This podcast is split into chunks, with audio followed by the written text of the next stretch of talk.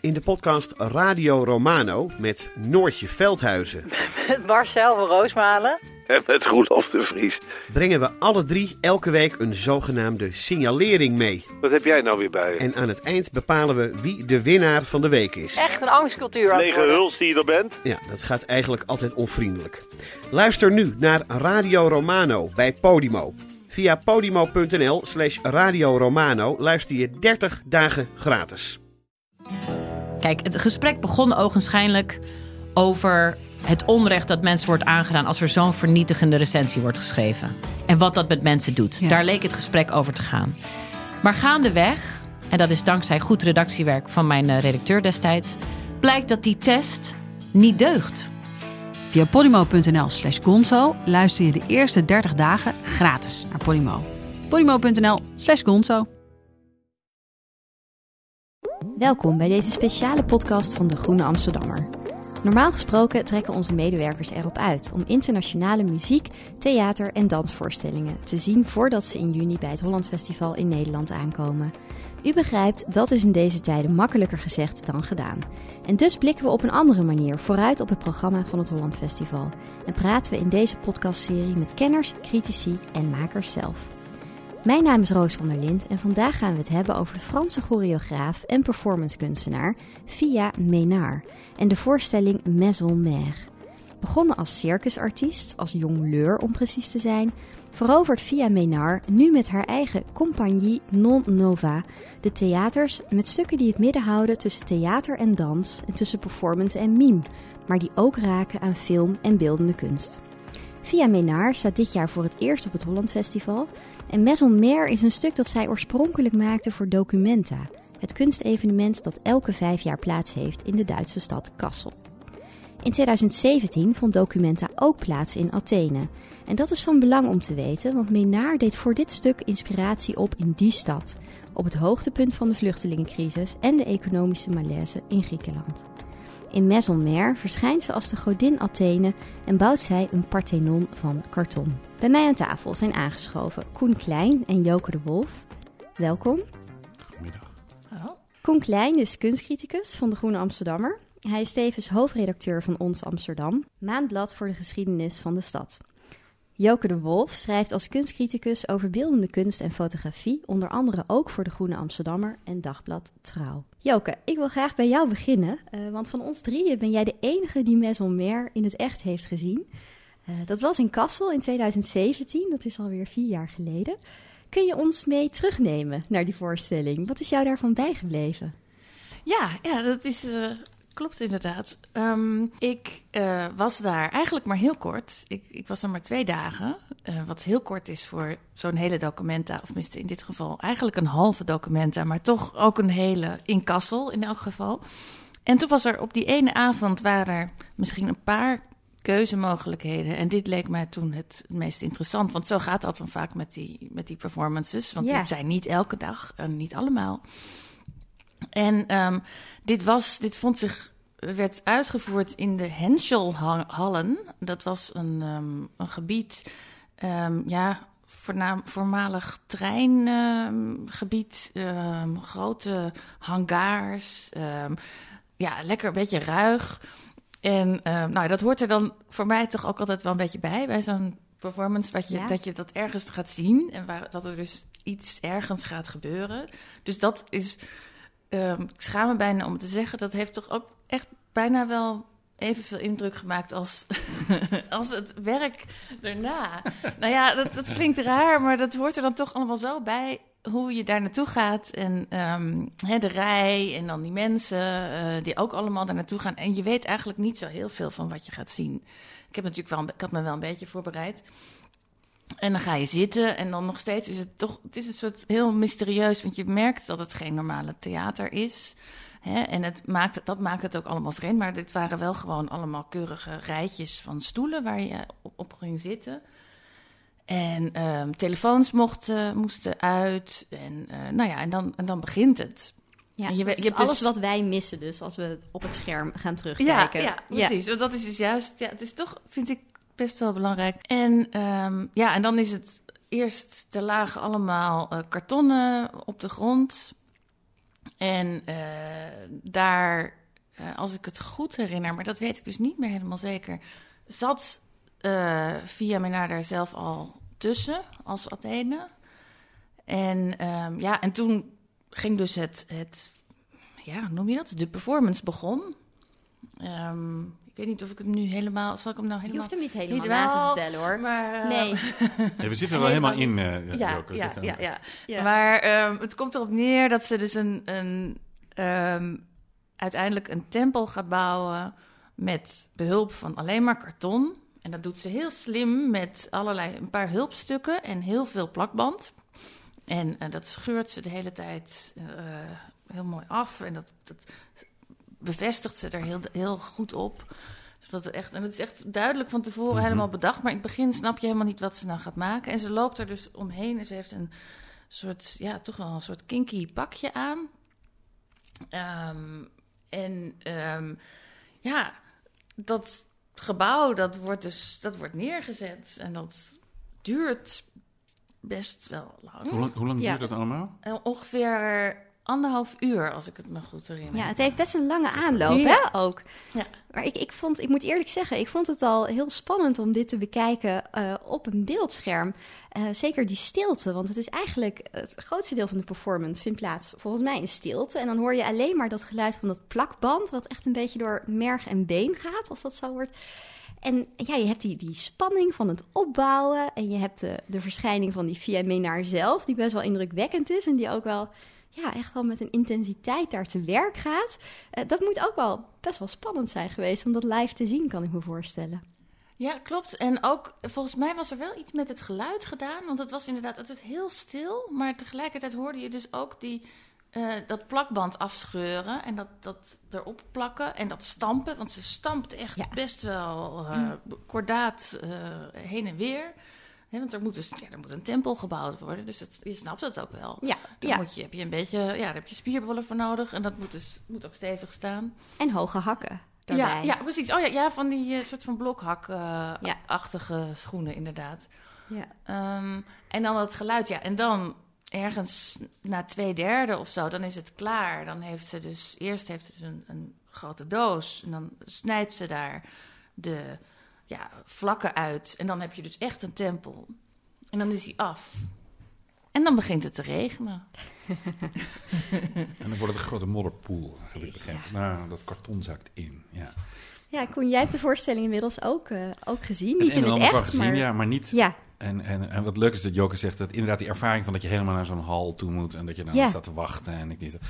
Dat maakt het al moeilijk om te zeggen dat je er niks aan vond. Want je hebt al die investering gedaan om daar te komen. Maar dat draagt inderdaad wel bij aan dat wonderlijke van zo'n voorstelling. Ja, ja. En wat is jou aan de voorstelling opgevallen? Wat, uh, wat vond jij ervan? Nou, wat, wat me opviel is dat, uh, dit is een beetje een, zal ik eerlijk zeggen, een kleine hang-up van mij, is dat vaak in performances zie je vaak de, de, degene die het uitvoert iets doen waar hij of zij eigenlijk niet voor is opgeleid. Hè? De kunstenaar heeft een, groot idee, maar is natuurlijk niet een, een, een podiumacteur bijvoorbeeld. En kan, bijvoorbeeld een veel slechtere tekstbeheersing of zo, of is geen danser, dus beweegt slechter.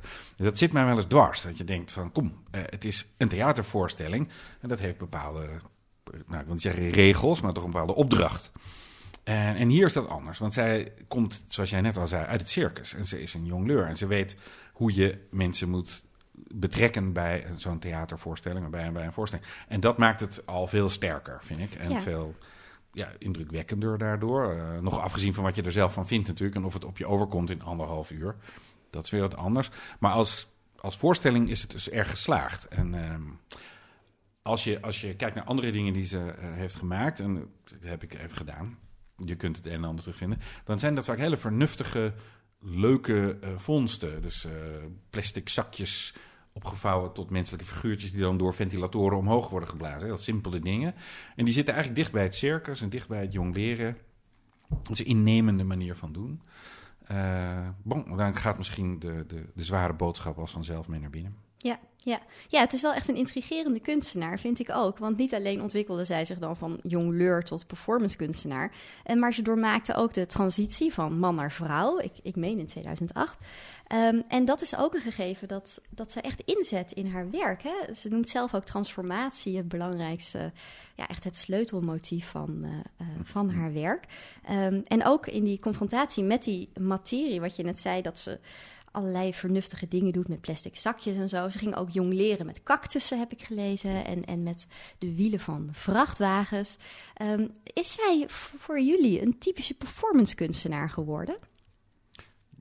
nou, kijk, ik, je zit natuurlijk meteen te denken van waar ken ik dit van? Waar heb je dit eerder gezien? En dan denk je aan Christine de Châtel of uh, uit het hele fysieke vorm van theater. Dansers die in een hoop aarde rondspartelen voor een uur lang.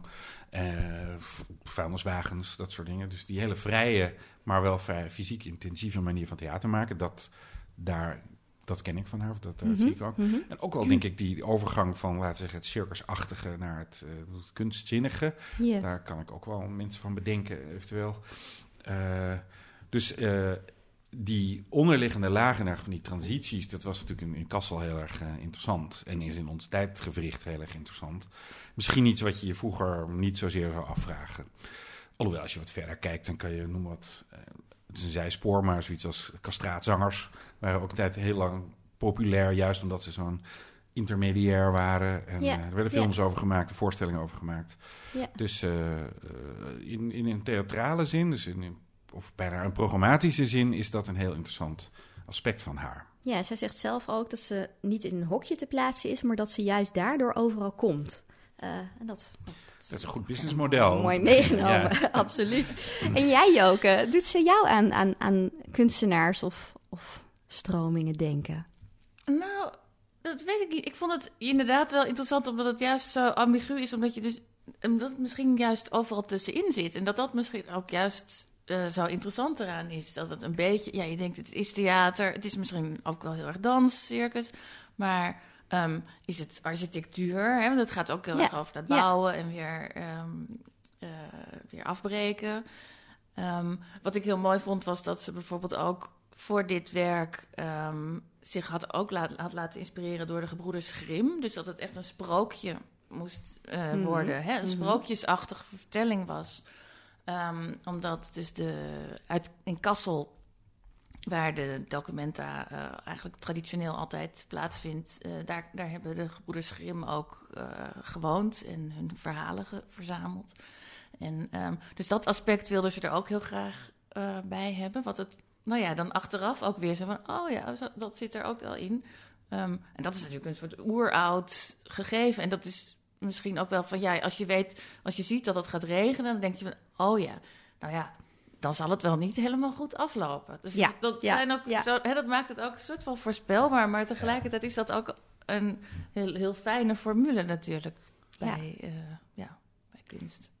Ja, ik, ik moest zelf, maar dat is weer heel wat anders. Ook denken aan, aan Renzo Martens en zijn White Cube. Dat je toch een bestaand gebouw oppakt of iets wat zo iconisch is, voor zoveel staat. En dat dan in een heel andere context neerzetten. Renzo Martens zette dan zijn White Cube in de jungle van Congo.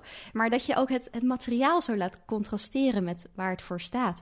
Um, het is misschien ook wel heel erg iets van de kunst van nu, dacht ik. Nou, het was zeker iets van de kunst van Kassel toen. Hè? Want er stond Ja. een heel groot Parthenon nagebouwd voor de deur van het, van het hoofdgebouw, het Fridericianum. Ja. En dat was dan weer opgebouwd met boeken die ooit ergens verboden waren. Ik weet de kunstenaar niet meer. Dat vond ik toen echt een totaal overbodig soort kunstwerk van gut.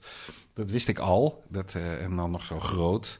Maar uh, omdat die hele uh, documenta toen sterk samenhing natuurlijk met Athene.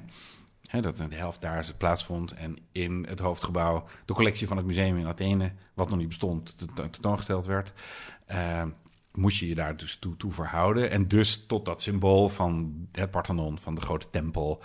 Als er nou iets een voorbeeld is van de westerse samenleving, Ja. van de westerse beschaving, zo gezegd, dan is dat het wel. En dat stond in dat kastel dus nadrukkelijk ter discussie. Tenminste, althans, van, vanuit het oogpunt van de cultuurcurator. Ja, ja. Want in Mère dan blijkt uiteindelijk dat Parthenon zo lekker als een mandje. Uh, en ja, de symboliek is wel evident. En gemakkelijk. En gemakkelijk. Maar, dat, eh, maar het, het punt is niet zozeer of het symboliek sterk is of niet, maar meer natuurlijk hoe zoiets in zo'n voorstelling werkt. Mhm, Hè, mhm. want dat, dat kan natuurlijk heel goed uitpakken en dergelijke. En zoals je ook net al zei, het duurt een hele tijd voordat je door hebt wat er gebouwd wordt en hoe, dat, hoe zich dat ontstaat. Ja. En het is, eh, het is in zekere zin bijna eh, een, een, een, een film in de verkeerde volgorde. Weet je wel? Normaal gesproken kijk je het Parthenon en zie je het exploderen. Daar gaat de westerse beschaving. Maar hier wordt is eerst heel verzorgvuldig dat geconstrueerd. Of althans een, in karton, dus een idee van een symbool van de westerse beschaving. Maar Ja. dat is natuurlijk volgens mij ook waar, waar deze documenten ook over gingen. Het heette Learning from Athens. Dus het was ook heel erg over. ehm, wij zeggen, hè, wij Westers, Westerlingen zeggen altijd hoe het, hoe, tegen de rest van de wereld hoe het hoort en hoe het moet. En ehm, Athene is, was hier natuurlijk ook weer heel ambigu, want het was deels hoort het dan, is het het toonbeeld van de westerse, hè, het, het icoon bijna van de westerse beschaving of de, de Mhm. democratie enzovoort. Ehm, tegelijkertijd was het op dit, op dit moment ook heel erg juist het, het afvoerputje van Europa. Waarbij wij als het Westen, Westen-Europa, ehm, de, hè, de Grieken ehm, toch wel het allerminste van bijvoorbeeld de, de zak met geld eh, wilden geven. En, ehm, dus wat, op- wat we wel gedaan hebben, of- overigens, geloof ik. Maar, Hm. eh, maar, maar zo, eh, in de beeldvorming was, natuurlijk, was er een enorme, ehm, op dat moment in elk geval, ook in de jaren daarvoor, hè, enorme strijd bijna, ook in de kranten en in de media, tussen, tussen Duitsland en Griekenland. Tegelijkertijd Ja, is ja. het het land waar al die vluchtelingen als eerste naartoe proberen te vluchten. Dat is dus Ja. ook in zekere zin het beloofde land voor heel veel mensen. Ja. Nou, ik was zelf in, in Athene voor Documenta. En jij ook, Joke, weet ik. Klopt. Ik kon niet, geloof ik, op Nee, dat moment. Niet uitgenodigd. Nee. En nou ja, toen ik daar het aantal mensen zag dat letterlijk in kartonnen dozen ligt te slapen, die dan vaak ook nog tegen de bankgebouwen aan waren gebouwd. Eh, gewoon echte armoe. Eh, en tegelijkertijd ook alle vluchtelingen die daar aan het eh, demonstreren waren voor het regeringsgebouw. Ik voelde daar wel een zeker ongemak bij dat ik daar rondliep om voor zo'n decadente kunsttentoonstelling daar te zijn. Herken je dat, Joke? Ja, helemaal. Ja, dat, dat maakte het ook juist ergens zo, zo goed. Ehm, en, de- en die ongemakkelijkheid. Want inderdaad, er is natuurlijk zo'n heel, hele zwerm met allerlei kunstpers en ehm, ja, fanatieke kunstkijkers die daar allemaal naartoe gingen. En die zich daar dan op de, nou ja, de, de routes die. Ehm, ik verdacht ze er bijna van dat ze het expres hadden gedaan. Niet allemaal even duidelijk waren. Dus ik, ik ben ook best wel veel een beetje verdwaald in Athene. Maar dat was helemaal niet erg, want dat hoorde er dus ook wel weer bij. Ehm, en eh, ja, en er was natuurlijk ook het verwijt van... oh ja, maar nu komen jullie en dan zijn jullie straks weer weg... en dan is Ja. er niks veranderd. Ja. Ja, het is, het is wel opvallend dat zo'n kunstenaar, heel veel kunstenaars toen voor die documenten, maar ook via Menaar, echt naar Athene zijn gereisd om daar inspiratie op te doen. Eh, in dit geval voor Maison Mer. Eh, terwijl ja, vroeger reisden kunstenaars naar Griekenland en Italië om zich te laven aan de schoonheden van de klassieke oudheid. En nu gaan ze erin ook heen om inspiratie te putten uit de, uit de, uit de ellende eigenlijk die daar plaatsvindt. Ja, dat, daar kan je lang over praten, over wat die kunstenaars vroeger allemaal in Griekenland en Italië deden. Het was ook een stuk goedkoper dan thuis vaak. En eh, er waren allerlei andere genoegens die meer beschikbaar waren dan eh, elders. En eh, het was ook een, projectie, een romantisch idee van wat, wat uit het Mm. leven was. En dat, zou je kunnen zeggen, gebeurt nu weer. Alleen nu op een ernstige manier waarbij er naar de problemen wordt gekeken. Maar de neerslag daarvan is nog steeds een artistieke. Hè, dus er wordt nog steeds op een bepaalde manier geïnterpreteerd en in een voorstelling van gemaakt. En ja, het is heel makkelijk om, dat viel mij bij documenten in, 19, in 2017 in, maar het is heel makkelijk om dan iedereen in de hele kunstwereld van, van hypocrisie te beschuldigen. Mhm, Van, ja, want je verdient toch maar mooi geld met je kunstwerk. Dat is gemaakt, geïnspireerd door de armoede in Athene. En maar die mensen slapen natuurlijk nog steeds naast die bank in die kartonnen dozen. Ja. Eh, dat is een heel oud verwijt, wat je eigenlijk altijd kunt maken. En de, de kunstenaar zal dan zeggen, het gaat mij om de bewustwording. En dat is wel degelijk wat waard. Eh, en dan komen we weer terug eigenlijk op de, de kwaliteit van de voorstelling zelf. Dan kijk ik dan van als, je als dat jouw missie is, dan hoe sterk werken die symbolen dan? Hoe sterk werkt die taal? Want dat kan namelijk ook heel erg jezelf verzoenen met het idee van... eh, ja, de westerse beschaving, jongens, dat is toch ook maar karton. En dan ga je daarna weer naar huis in Kassel, in die fijne omgeving. Dat is een, dat is een, een, een, eh, schrijnend vlak, zeg maar. Waar Mhm. iedereen die naar zijn voorstelling toe gaat en die oprecht belangstelling heeft voor wat erachter zit, zich wel toe moet verhouden. Dat is nu helemaal zo. Ja, en, en in eerste instantie was dat het publiek van eh, Documenta, maar nu wordt dat het publiek van het Holland Festival. Ehm, jij zegt ook, het is, het is een oud verwijt. Maar ik heb toch het idee dat Via Menar daar wel expliciet ook mee speelt. Want Maison was oorspronkelijk het eerste deel van een drieluik. Ehm, de andere twee delen zijn er niet gekomen, voor zover ik weet. Ehm, maar dat drieluik, dat, eh, dat heet eh, de Conte Immoraux, ofwel de immorele verhalen. Eh, dus hier wordt wel een aanspraak gedaan op een moraal van het publiek. Of wat denken jullie daarvan? Dat eh, lijkt me zeker, ja. Dat lijkt me ook juist. En eh, eh, het, refereert natuurlijk ook weer aan oudere titels. Hè, aan, aan, aan, aan kont zoals Grimm, wat jij net over had, of Hofman, zeg maar. Dingen die ook in opera en zo terechtkwamen. Eh, ja, het zijn immorele verhalen. en die worden uitgevoerd in hele dure, zwaar gesubsidieerde, fantastisch geoutilleerde gebouwen... waar welgestelde mensen dure kaartjes voor kopen. En, en die zullen dan hopelijk gesticht naar huis gaan. En, Ja. eh, en, en nog meer geld gaan overmaken aan eh, wat ze al deden. Ja. ik dit is ironisch, maar het is, ik bedoel wel degelijk dat dat het vlak is waarin je dit toch moet bediscussiëren misschien. Hè? Dat het, eh, elke kunstenaar die opstaat en zegt, ik heb goede bedoelingen, ik wil er graag aandacht voor. Nou, ga je gang. Je, je had het net over Renzo Martens. En dat is eigenlijk een van de weinige kunstenaars die op een hele subtiele en, en sluwe manier ook gewoon ook echt geld verdient Ja. voor de mensen waar hij het voor doet. Ja, En ook die, juist die kunstsector op zijn ijdelheid aanspreekt. En op zijn, zijn, zijn betwistbare criteria. Die beeldjes van chocola gemaakt door mensen, Mhm. straatarme mensen in Congo die helemaal geen opleiding hebben. Kan dat eigenlijk wel kunst zijn? ja. Nou, ja, zegt hij, kopen. Want als je dat koopt voor 250 dollar, dat, is dan, dat zijn 10 maandsalarissen. Eh en dus daar zit een hele concrete eh, eh, het- het aanpak in. En het is interessant te zien hoe die Martens bijvoorbeeld, denk ik, door de loop der jaren altijd is benaderd van, kan dit wel? Is dit, is dit wel een kunstenaar? Maar moeten we dit niet als sarcastisch zien? Of juist als ironisch? Of juist, mhm. echt, en hij zal zelf zeggen, nee, die mensen wonen daar echt. Die maken die spullen echt. Die hebben er echt wat aan als ik dat, dat verkoop. Dus en, en, en Maison Mer moeten we dus vooral misschien zien... of daar mogen we ook vooral van genieten... om die virtuositeit die in de performance plaatsvindt... en wat zij eh, eh, teweeg brengt met die kartonnen ja. platen. Ja, Ja. En, en die betovering van, van anderhalf uur, waar ze je toch met hele minieme middelen, maar toch met een soort hele, vanuit natuurlijk wel een heel chique eh, context, naartoe haalt. En ja, waar al die mensen dus ook keurig op rijtjes gaan zitten en daar dus anderhalf uur naar, naar gaan kijken. Ja. En, eh, en inderdaad dan toch wel een soort van voldaan over het algemeen ehm, weer naar huis gaan. En zo'n voorstelling als Maison Mer, waar zou je dat in Nederland moeten plaatsen? Nou, ik, denk, ik denk wel eens over na dat, dat sommige van die performers, eh, kunstenaar performers, die zijn vaak hartstikke goed. En, maar die komen dan altijd in het equivalent van de witte kubus te zitten, in dit geval de zwarte doos. En dan hè, dus de, de gashouder of zoiets. En het zou ook leuk zijn om het op de parade te doen, bijvoorbeeld. Hè? Dat is dus het gewoon eer- te mengen in een heel ander sfeer, een heel ander publiek en een heel ander soort vormgeving. Dat kan natuurlijk ook. Nou, Ja. dit duurt anderhalf uur, maar je kunt eh, dat soort dingen ook in een circusachtige omgeving doen. Waarbij mensen met een iets ander verwachtingspatroon komen en dan ook in dat verhaal belanden. Eh, zou ik zeggen. Ik heb, dan zou je. Zou de parade toch een soort off-Broadway kunnen zijn van het Holland Festival? En de, Want wat denk je dat dat zou opleveren? nou ja, de, de opleving zou, het zou zijn dat het in ieder geval de kans hebt dat, dat, zodat zoiets ontdaan wordt van dat hele hoge eh, idioom van de performance binnen het Holland Festival.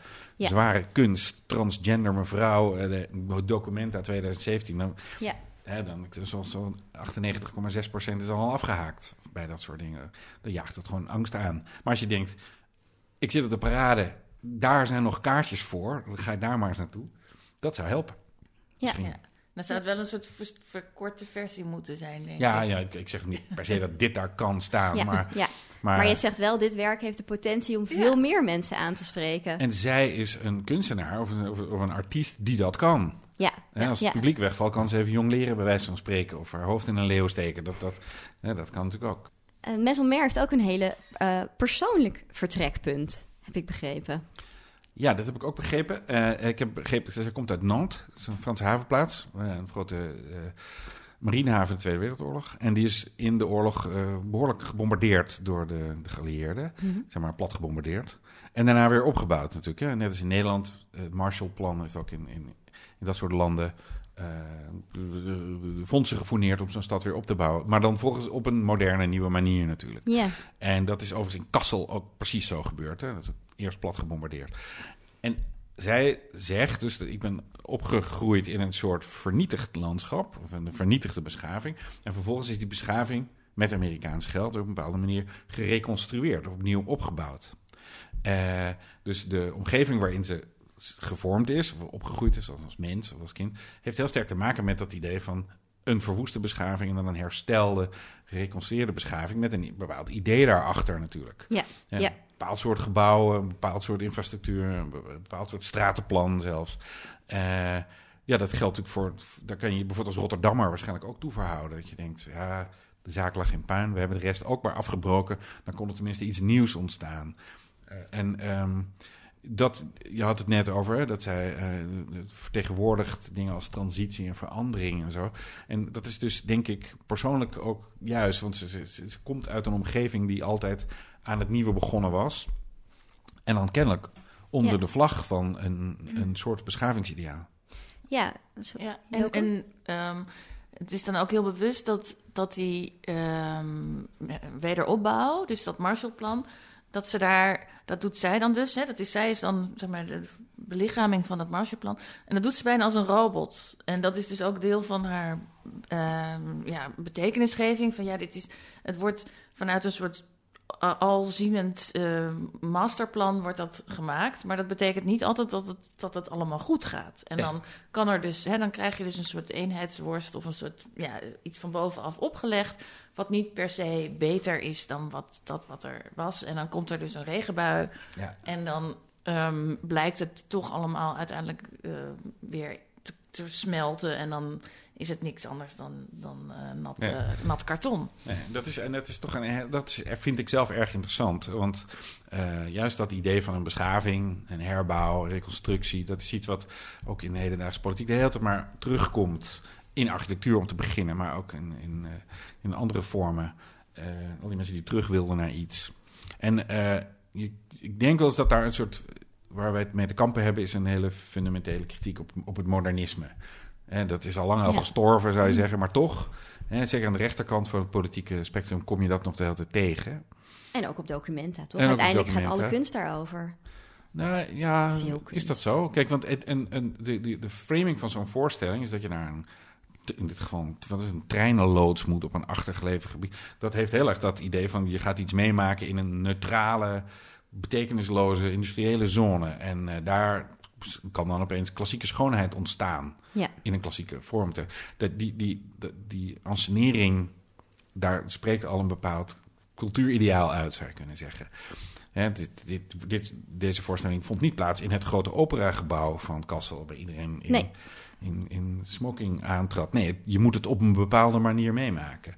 Eh, in, in die zin past Athene en de ongelukkige toestand waar Griekenland in verkeerde ook in dat idee van een soort vlak landschap, een, ta- een tabula rasa, een, een, een, eh, eh, ja, dat, dat legt ons dus een bepaalde verplichting op. En ehm, stel je voor dat je in, eh, in zo'n landschap staat en je zegt: Kom, we gaan eens iets bouwen. Bouw je dan een klassieke tempel? Ja.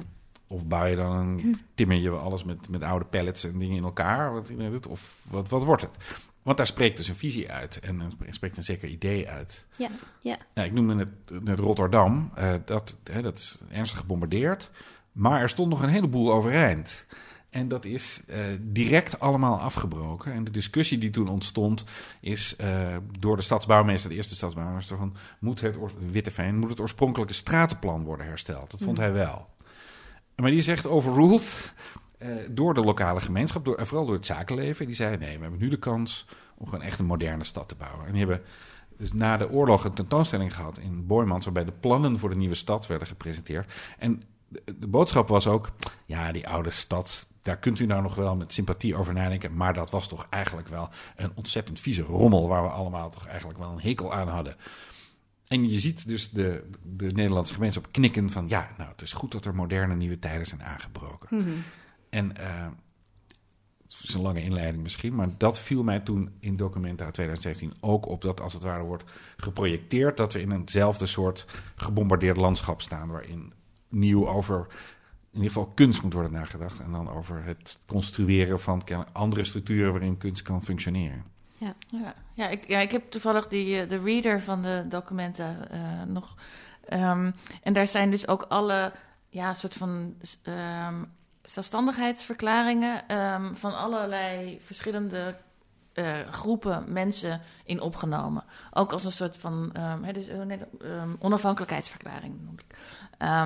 ook als een, inderdaad, dat, sluit daar helemaal bij aan. Van ja, dit zijn allemaal groepen mensen die zichzelf ook op, net zoals wij de hele tijd het hebben over de grondwet en de, de Amerikanen dat hebben, um, ook dat is een soort van fundering waar je dan op verder bouwt. En door ze allemaal naast elkaar te leggen, um, maak je het ergens ook een beetje ridicuul. Of tenminste, relativeer je het misschien. Ja. En nou ja, of Mhm. plaats je ze aan de andere kant. Hè. Er zitten ook van de Inuit zitten erbij. Er zitten best wel veel. Um, ja, ook, ook groepen waarvan, je, waarvan wij misschien niet eens weten dat of nooit hebben geleerd dat, dat, ook een, die, dat die dat ook hebben. Ja, ja. Ja, want dat zie je. Maison Mer is natuurlijk een uitgesproken politiek stuk. Wat eigenlijk ook een beetje uh, uh, nou, anders is dan het andere werk van Via Menar. Hè? Wat, wat ook wel een politieke lading heeft, maar wat ook veel uh, persoonlijker is. Um, en uh, zij zegt ook bijvoorbeeld: Ik wil altijd het vlees van de toeschouwer aanspreken. Dus door haar eigen lichaam in te zetten en letterlijk muren af te breken. Uh, nou ja, wil zij contact maken uh, met het publiek. En um, ik was wel benieuwd, Joke. Zie jij haar bijvoorbeeld staan in een traditie van vrouwelijke performancekunstenaars als, als Carolee Sneeman of zo? Want dat, dat, daar was ik wel benieuwd naar. Ja, ik, ik weet het niet. Ik, ik, dus zoals ik er toen daar zag, was er, zag ik toch wel echt een, een nou ja, wat, wat Koen ook zei, echt wel een, een, iemand die gewend is te performen. Iemand die, die echt een, een, een ja. pak aantrekt en dan dat is. Hè? Je ziet vaak inderdaad bij kunstenaars, die blijven nog wel eens gewoon de kunstenaar die een, die een, een hoed opzet of zo. Maar mm-hmm. dit was echt, ja, hier was gewoon iemand, een, een theatermaker. Ik wist eerst ook niet zeker of het wel via me naar zelf was, maar nou, achteraf begreep ik dat wel. Maar, ja. Um, mm. Dus, um, en ik geloof dat vooral nou, in dit, dit stuk gaat het weinig over het lichaam juist. Ja, we zien hier echt wel een beetje de circusartiest Precies. ook aan het werk, ja. hè? In wat zij allemaal doet ja, met die dozen. dat hele grote ding, wat u ja. zult zien dan in ieder geval, dat hele grote ding hanteert en omgooit en zo. Dat is echt uh, grote klasse. Ja. Ik vond het wonderlijk om naar te kijken. Ja, ja. ja. Goed. Uh, hartelijk dank, Koen en Joke. Graag gedaan. Dat jullie hier wilden zijn. U luisterde naar de podcast van het Holland Festival in samenwerking met de Groene Amsterdammer over de voorstelling Maison Mer. Kijk op hollandfestival.nl voor meer informatie, data en kaartverkoop. Het Holland Festival wordt mogelijk gemaakt door het ministerie van OCW, de gemeente Amsterdam, productiepartner Amodo, hoofdbegunstiger Fonds 21, HF Business Partners, particuliere fondsen en vele vrienden. Metal Mer in het Holland Festival wordt mede mogelijk gemaakt door Institut Français de Pays-Bas. Bedankt voor het luisteren.